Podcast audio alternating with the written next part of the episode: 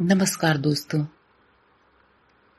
दुनिया में कुछ विभूतियाँ अपने अनूठे कार्य के लिए जानी जाती हैं और अपने इसी अनूठे और अनुपम कार्य से वो लोगों के दिलों में अक्षुण स्थान बना लेती हैं। आज जिस विभूति का परिचय मैं आपको देने जा रही हूँ, वो किसी भी परिचय के मोहताज नहीं है। मगर उनके जाने से मानो आज ताल और लय का एक रिश्ता टूट गया है। नात के तमाशे थोड़ी देर के लिए ठहर गए हैं। जी हाँ आज हम बात करेंगे पंडित ब्रिज मोहन मिश्रा यानी बिरजू महाराज की। 4 फरवरी 1938 को जन्मे बहुमुखी प्रतिभा के धनी, जीवन के अलग अलग आयामों की विशिष्टता से परिपूर्ण पंडित बिरजू महाराज जी अब हमारे बीच नहीं है। कथक सम्राट पंडित बिरजू महाराज जी का निधन 17 जनवरी 2022 को दिल का दौरा पड़ने से हो गया। उनकी उम्र तिरासी वर्ष की थी। उनके निधन से मानो संगीत की दुनिया में वज्रपात सा हो गया हो।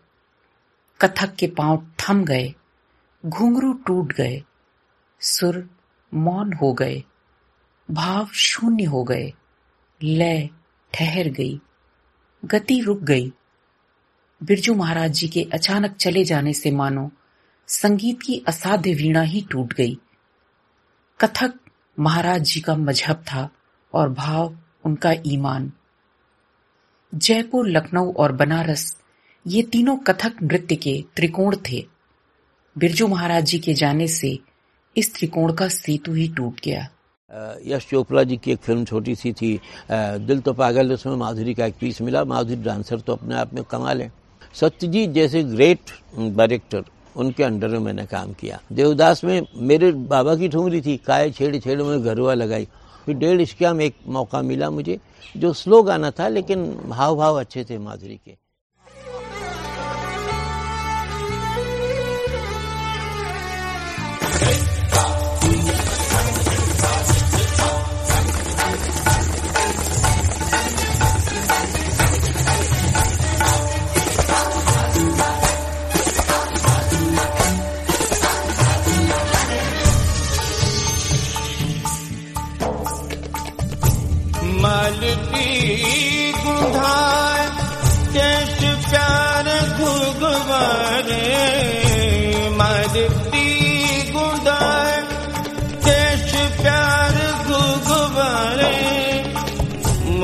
दामिनी दाम चल मतवारी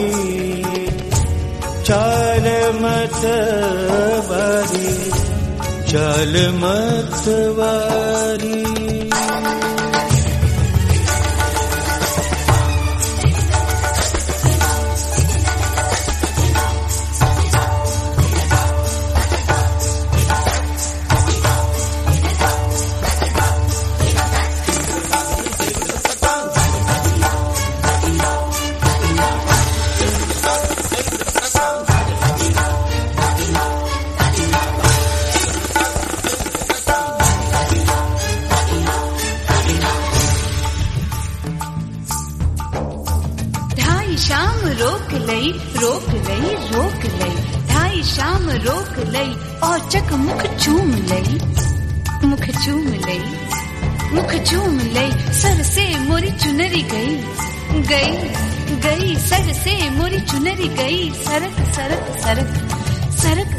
サルクサルクサル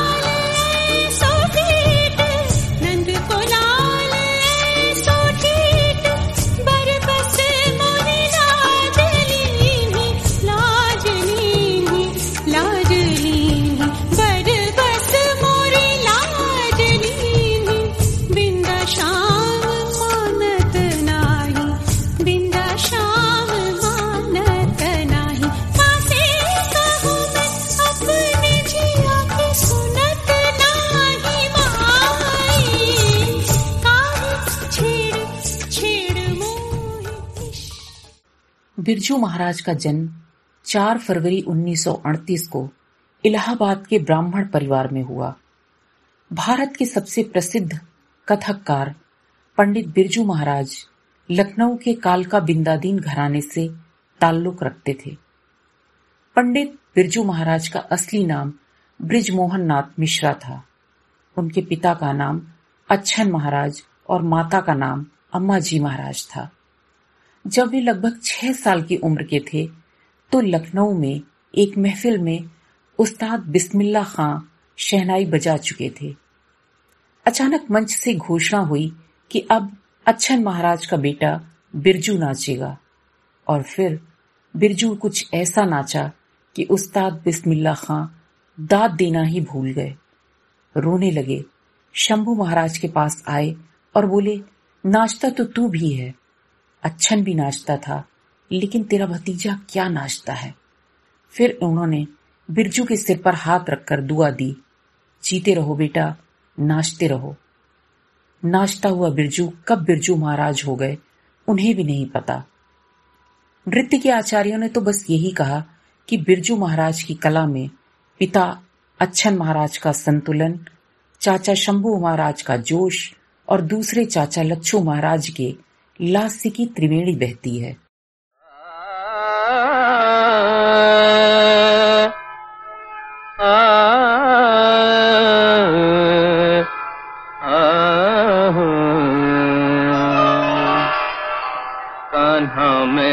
से हरे, छोड़ हरी।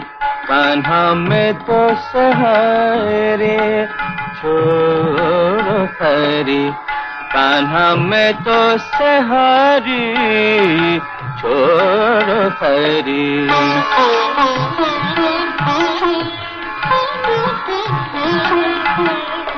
सुनो बिहारी, नहीं मैं दूँगी तो है गरी सुनो बिहारी, नहीं मैं दूँगी तो है गरी काना में तो से हरे।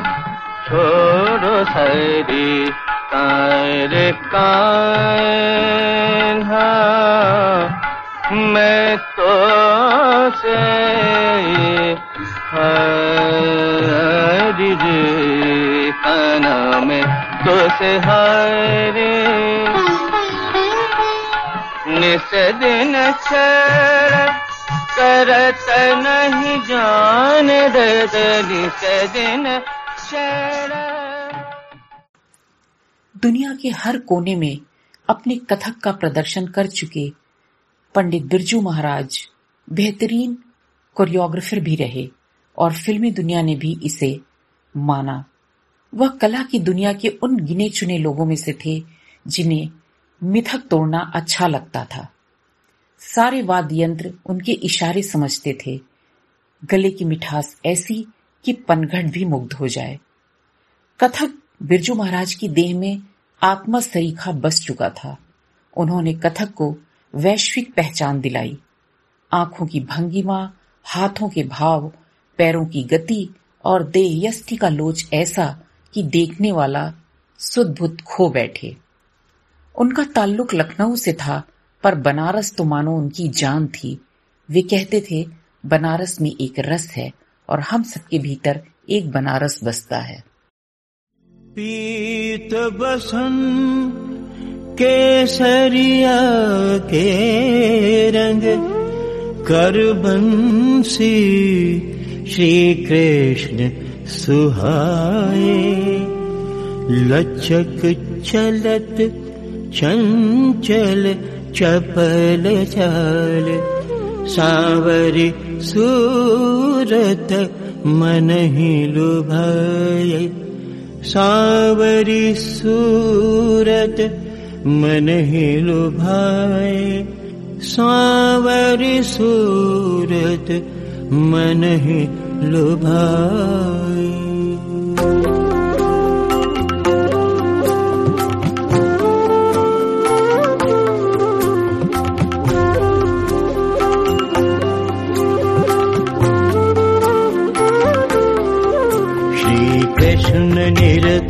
थुंग थुंग राम दिग दिग तक धरी।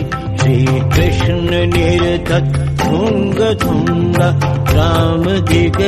तक धरी। संग राधे गोपी उमंग भरी भरी लेत पलटा पग धरी। संग राधे गोपी उमंग भरी भरी लेत पलटा पग धरी पग धरी तग धरी श्री कृष्ण निरत तुंग तुंग तुंग तुंग तुंग देता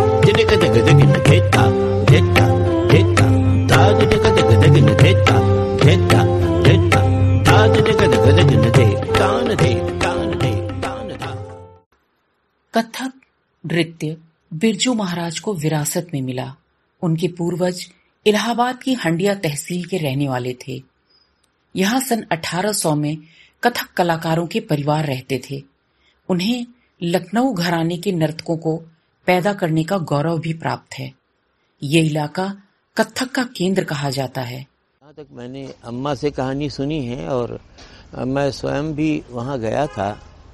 मैं स्वयं भी वहाँ गया था हड़िया गाँव। हड़िया गाँव यानी इलाहाबाद से 35 किलोमीटर दूर है, जहाँ की नौ सौ नवासी घर का बसा हुआ एक ग्राम था। खिचकिला उसका नाम। अभी भी वहाँ पर हमारे दादी के नाम से वहाँ पर चौरा है, जहाँ दादी सती हो गई थी। ये छठी पुष्ट की बात है। और उनके ये समझिए, एक ईश्वरी जी ने वहाँ एक पेड़ लगाया था जो कि आज से 30-35 साल पहले गिर गया। लेकिन उनके हाथ से लगाया हुआ पेड़ था और बहुत लोग उसको मानते थे कि भाई उनके हाथ का है। तो उसके बाद क्या हुआ कि उस तालाब में कथकों का तालाब पुकारा गया। कथकों का तालाब, उसका नाम ही है। हालाँकि कथक का बीग भी नहीं है वहाँ। यानी कथक, मिश्रा, परिवार, ब्राह्मण, जो कि उस गाँव में रहा करते थे और वो खेती बाड़ी से लेके सारंगी बजाना, नृत्य करना, मंदिरों में जाना तथा इसके अलावा गायक भी थे, बड़े अच्छे अच्छे सब अच्छे सब कलाकार थे वहाँ उस गाँव में। बिरजू महाराज को तबला, पखावज, नाल, सितार आदि कई वाद्य यंत्रों पर महारत हासिल थी। उनके भीतर प्रतिभा का महासागर था। वो बहुत अच्छे गायक, कवि और चित्रकार भी थे। समय बदला और बदलते समय के साथ ही कथक का केंद्र लखनऊ बना। अवध के आखिरी नवाब वाजिद अली शाह ने बिरजू महाराज के पुरखों को लखनऊ में बसाकर संगीत के मुस्तकबिल को आने वाली पीढ़ियों के लिए महफूज किया। अब लखनऊ में पंडित ईश्वरी प्रसाद का घर अपने आप में संगीत का घराना बन चुका था। ईश्वरी प्रसाद के वंशज दुर्गा प्रसाद के तीन बेटे बिंदादीन, कालका प्रसाद और भैरव प्रसाद हुए और फिर यहीं से शुरू हुई बिंदादीन, कालका की गुइन रोड की ड्योढ़ी। जो कथक का अहम केंद्र बन गई। कालका के बेटे थे अच्छन महाराज, लच्छू महाराज और शंभू महाराज। अच्छन महाराज के वारिस थे पंडित ब्रजमोहन मिश्र उर्फ़ बिरजू महाराज, जो नृत्य जगत में कथक के पर्याय बन गए। वे नृत्य संगीत के आसमान के ऐसे देदीप्यमान सूरज थे, जिनके प्रकाश से अनगिनत सितारे अब भी चमकते हैं।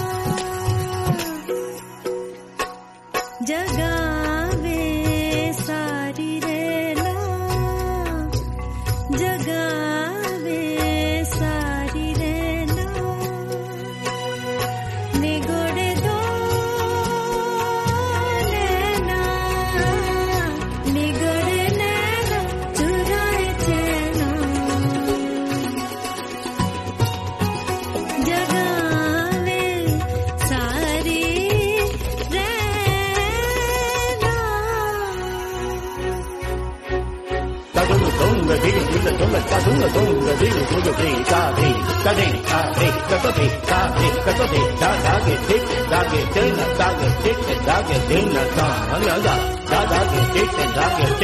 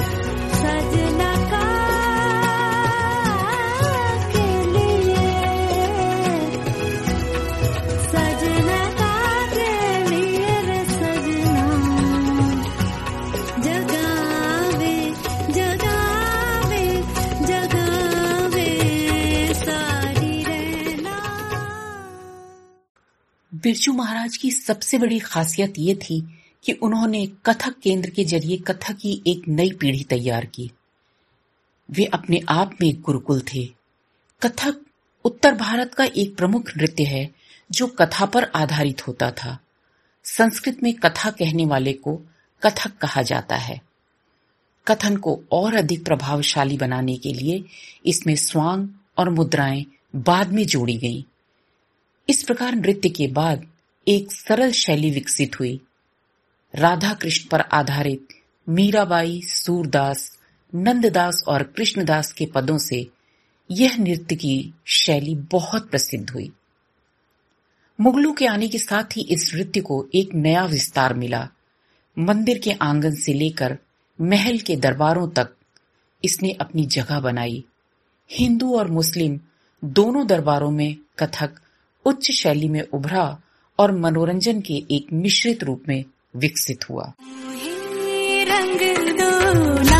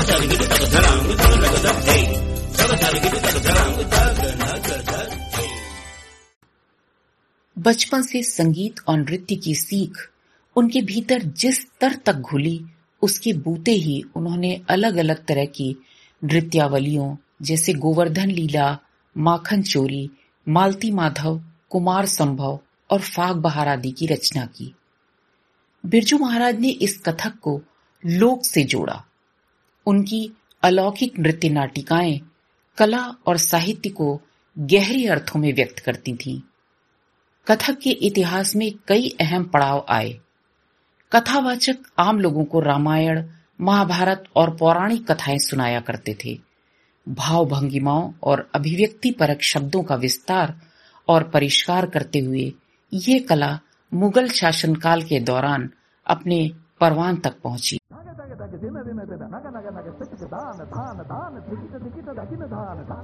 దిగితి తగద ధీ ధీ ధాన ధాన గెంతడాన దాన దాన గెంతడాన దాన दान गिनतरान व्याकुल व्याकुल राधे का मन है राधे के मन में वो मोहन है जिस मोहन का श्यामल तन है मदिरा सागर नयन नयन है गिरधारी बन कुंज पे रैया किसन कन्हैया बंसी बचैया गोकुल के वो है मुरलीधर राधा झूमे जिनकी लय पर कहती घूमे गिरधर गिरधर राधा के गिरधर आए देखो राधा आए हाँ गिरधर आए राधा देखो मुरलीधर गिरधर आए। देखो राधा।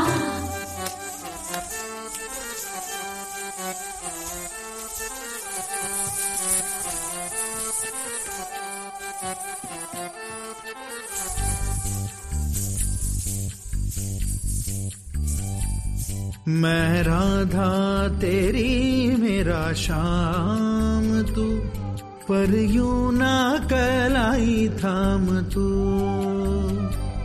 मैं राधा तेरी मेरा शाम तू। पर यूँ ना कलाई थाम तू।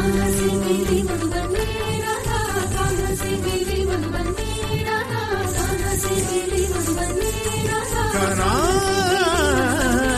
मैं राधा तेरी मेरा शाम तू। पर यूँ ना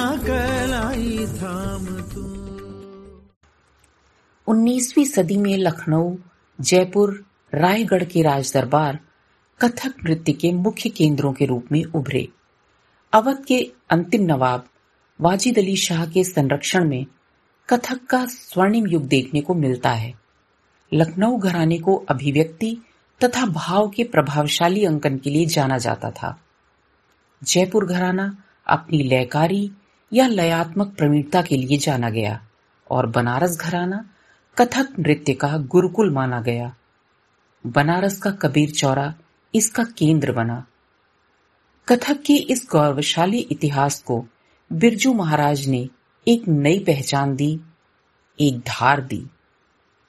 लखनऊ के कथक घराने में पैदा हुए बिरजू महाराज ने अपने पिता, अच्छन महाराज और चाचा शंभू महाराज की इस महान विरासत को नई ऊंचाइयाँ प्रदान की। उन्होंने कथक को राष्ट्रीय गौरव की अनन्य उपलब्धि से सुशोभित किया। विश्व पटल पर कथक कीर्ति की स्वर्णिम रोशनी बिखेरी। पंडित बिरजू महाराज को अपनी कला के क्षेत्र में आरंभ से ही काफ़ी प्रशंसा एवं सम्मान मिले, जिसमें पद्म विभूषण संगीत नाटक अकादमी पुरस्कार तथा कालिदास सम्मान प्रमुख हैं।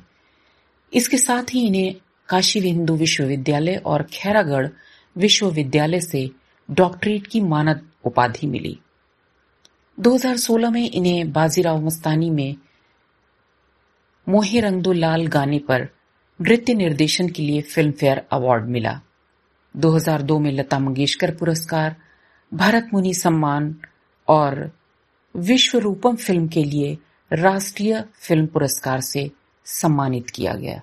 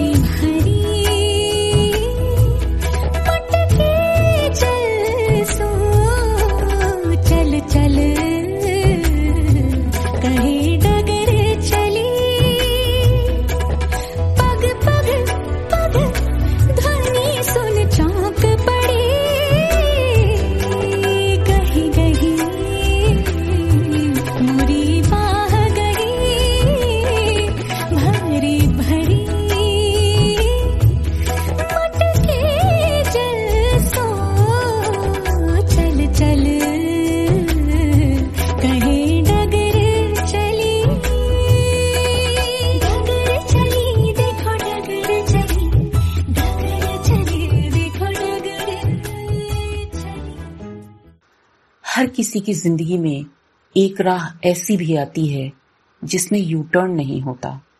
बस निरंतर आगे बढ़ना होता है, बहुत आगे, जहाँ से कोई नहीं लौटता। टूटे हुए घुंघरुओं को जोड़ने, अब महाराज जी भी नहीं लौटेंगे। बिरजू महाराज अब हमारे बीच नहीं हैं, किंतु उनकी रोशनी में पनपने वाले नृत्य के साधकों की आज भी एक अंतहीन कतार है। और ये कतार सदियों तक उनके नाम को शाश्वत रखेगी। इंडिया 50 प्लस की ओर से आज हम सब अश्रुपूरित नयनों से उन्हें अपनी भावभीनी श्रद्धांजलि अर्पित करते हैं।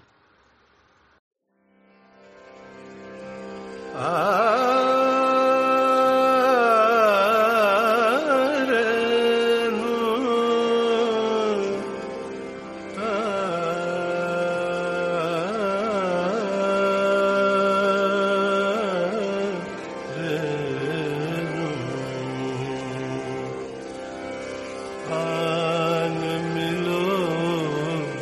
सजना सजना